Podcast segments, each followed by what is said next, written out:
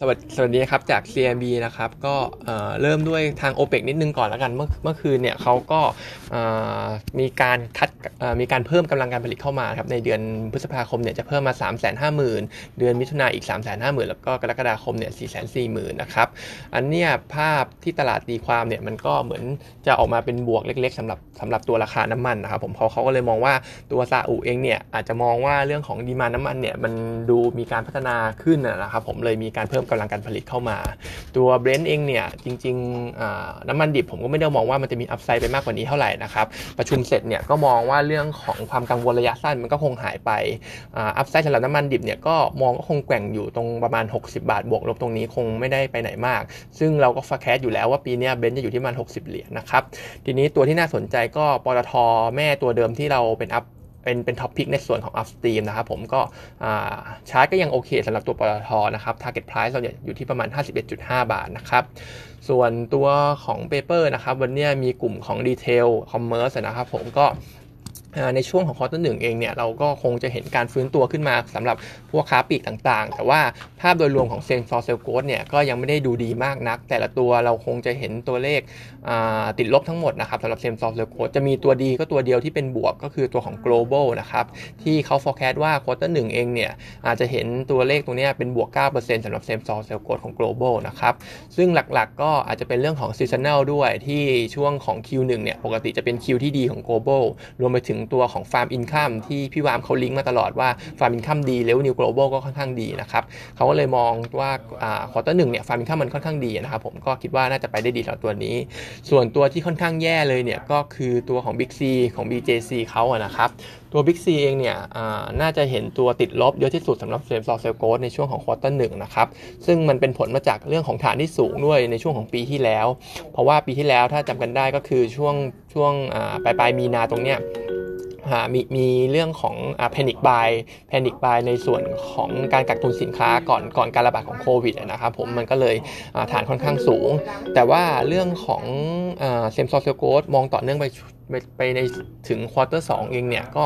มองว่ามันก็สำหรับบิ๊กซีนะครับผมมองว่ายังไม่ได้ดีเท่าไหร่ คือ quarter สองเองเนี่ยแต่ละตัวของ retail เราทำ same store sale growth เป็นบวกแล้ว แต่ว่าบิ๊กซีเองเนี่ยจะเป็นตัวเดียวที่ยังติดลบอยู่ในส่วนของ quarter สองนะครับก็จะไม่ค่อยชอบเท่าไหร่สำหรับตัว BJC ราคาที่ขึ้นมาตรงนี้ก็ยังแนะนำเป็นขายอยู่เหมือนเดิมนะครับส่วนตัวอีกเรื่องหนึ่งที่ค่อนข้างแย่สำหรับบิ๊กซีเลยก็คือตอนนี้โลตัสเขาค่อนข้าง aggressive ในการปรับเปลี่ยนกลยุทธ์ของเขาค่อนข้างเยอะนะครับอันนี้เท่าที่พี่บางเขาไป survey มาเนี่ยตอนนี้ส่วนของไออาหารสดเนี่ยพื้นที่การขายเนี่ยมันเพิ่มขึ้นมาจากเดิม จากเดิมเนี่ยสิบถึงยี่สิบตอนนี้อาหารสดเพิ่มขึ้นมา 30-40%แล้วนะครับ ซึ่งก็ไปกินไปกินพื้นที่ในส่วนของแฟชั่นไปนะครับ เพราะว่าพวกเสื้อผ้าเนี่ยเหมือนอในช่วงที่ผ่านมาพวกเสื้อผ้าพวก non-food ทั้งหลายเนี่ยก็เหมือนจะขายยากขึ้น เพราะว่าคนก็หันไปซื้อพวกเนี้ยในออนไลน์มากขึ้นนะครับ อันเนี้ยก็เลยมองว่าเป็น move ที่ค่อนข้างดีสำหรับตัวโลตัสเขานะครับผม เพราะว่าพวกอาหารสดหรือว่า dry food เนี่ยตอนเนี้ยสัดส่วนรวมกัน 70%แล้วเนี่ย turnover มันค่อนข้างสูงกว่าพวก non-food ทั้งหลายนะครับผมก็มองว่าค่อนข้างดีในส่วนในขณะที่บิ๊กซีเองเนี่ยเขายังไม่ได้ปรับเปลี่ยนอะไรนะครับ เราก็เลยมองว่าการแข่งขันสำหรับบิ๊กซีเนี่ยมันก็สู้ไม่ได้ด้วยนะครับส่วนในกลุ่มนี้เองเนี่ยถ้าเราจะเล่นนะครับผมถ้ามองเป็นโมเมนตัมนะครับก็จะเลือกเป็นตัวของ global เป็นตัวแรกนะครับผมแล้วก็แมคโครเนี่ยเป็นตัวที่ 2 global เนี่ยจะดีที่สุดในช่วงของ quarter หนึ่งปีนี้ ส่วนตัวแมคโครเนี่ยจะดีที่สุดในช่วงของ quarter สี่นะครับก็จะได้เรื่อง seasonal ของเขาไปนะครับแต่ว่าทั้ง 2ตัวทั้ง global กับแมคโครเนี่ยจะมีส่วนที่เหมือนกันเรื่องหนึ่งก็เรื่องดีเลยเรื่องดีเรื่องหนึ่งเลยก็คือใน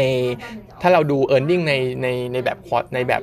ราย quarter นะครับผมไม่ว่าจะเป็น quarter หนึ่งสองสามสี่ในปีเนี้ยแต่ละแต่ละ quarter เนี่ยมันจะเป็น record high ถ้าเทียบกัน year on year มา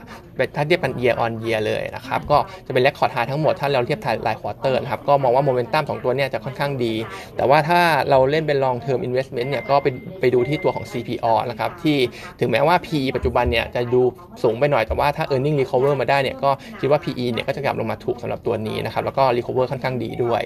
ก็เซลล์ CPO เนี่ยเป็นท็อปพิกที่สุดในกลุ่มนี้อยู่นะครับ target price เนี่ย81.5อ่า global เนี่ย22.5 นะครับผมแล้วก็ตัวของ macro เนี่ย52 บาทนะครับ แล้วก็อีกนิดนึงอันนี้ตัวของ after you นะครับผมพอดีเมื่อวานมี off day ไปตัว after after you เนี่ยผมก็เคยแนะนำเป็น trading buy ในช่วงก่อนที่ให้เหตุผลว่าช่วงก่อนเนี่ยมันค่อนข้างแลกกาดในธีมเรื่องของการฟื้นตัวการท่องเที่ยว แล้วก็ธีมเรื่องการชงด้วย ตอนนี้ราคาหุ้น after you มันก็เหมือนจะดิฟลงมาอีกรอบนึงนะครับผมผมก็เลยมองว่ามองช้าแล้วเนี่ย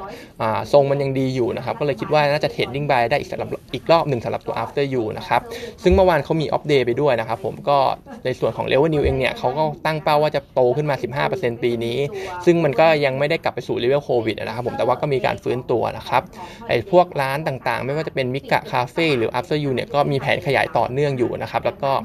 จะมี story upside risk ให้เล่นด้วยในเรื่องของการขยายต่างประเทศฮ่องกงเนี่ยเขาจะมีเข้ามา quarter สี่แล้วนะครับส่วนจีนเองเนี่ยเขาก็เหมือน negotiate กันอยู่นะครับแล้วก็เป็น upside risk จากดีลของอ่า BTS ด้วยที่ยังไม่ได้เปิดเผยมาว่าจะทำอะไรนะครับผมก็มองว่าตัวเนี้ยน่าจะ trading trading buy ได้สำหรับ After You ที่ราคาลงมาตรงนี้นะครับ